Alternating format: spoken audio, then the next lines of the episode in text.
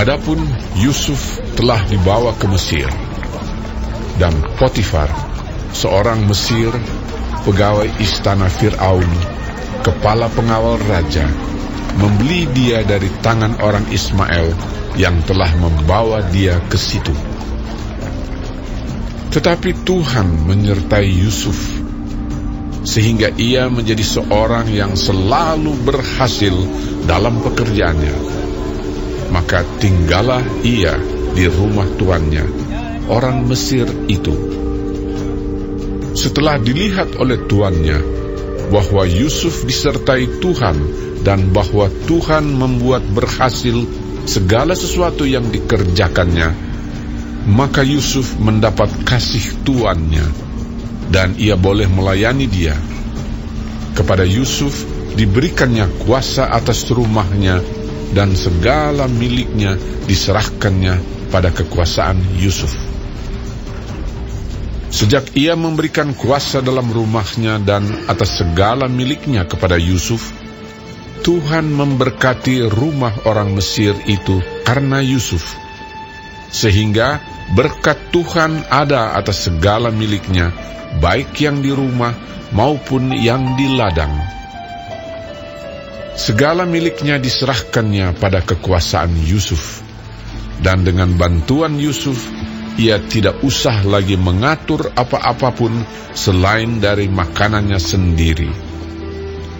Adapun Yusuf itu manis sikapnya dan elok parasnya.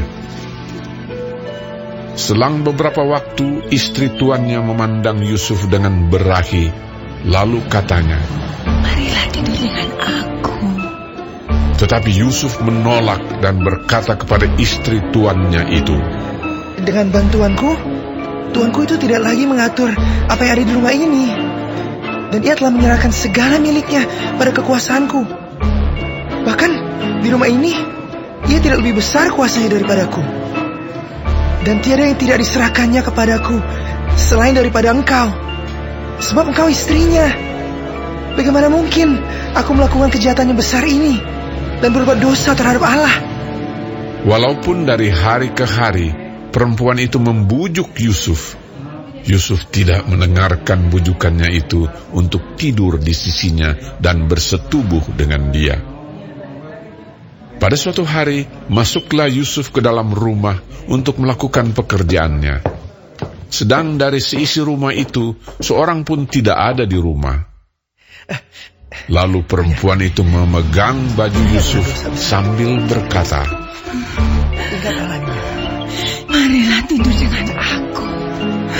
Tetapi Yusuf meninggalkan bajunya di tangan perempuan itu dan lari keluar. Ketika dilihat perempuan itu bahwa Yusuf meninggalkan bajunya dalam tangannya dan telah lari keluar, Dipanggilnyalah seisi rumah itu, lalu katanya kepada mereka, Lihat, dibawanya kemari seorang Ibrani, supaya orang ini dapat mempermainkan kita. Orang ini mendekati aku untuk tidur dengan aku. Tetapi aku berteriak-teriak dengan suara keras. Ketika didengarnya bahwa aku berteriak sekeras-kerasnya, ditinggalkannya lah bajunya padaku. Lalu ia lari keluar. Juga ditaruhnya baju Yusuf itu di sisinya sampai tuan rumah pulang. Perkataan itu jugalah yang diceritakan perempuan itu kepada Potifar, katanya. Hamba orang Ibrani yang kau bawa kemari itu datang kepadaku untuk mempermainkan aku. Tetapi ketika aku berteriak sekeras-kerasnya, ditinggalkannya bajunya padaku. Lalu ia lari keluar. Baru saja didengar oleh tuannya perkataan yang diceritakan istrinya kepadanya. Begini begitulah aku diperlakukan oleh hambamu itu. Maka bangkitlah amarahnya. Lalu Yusuf ditangkap oleh tuannya dan dimasukkan ke dalam penjara, tempat tahanan-tahanan raja dikurung. Demikianlah Yusuf dipenjarakan di sana.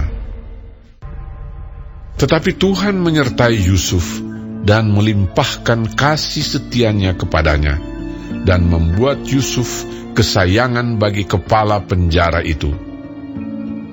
Sebab itu, kepala penjara mempercayakan semua tahanan dalam penjara itu kepada Yusuf, dan segala pekerjaan yang harus dilakukan di situ dialah yang mengurusnya.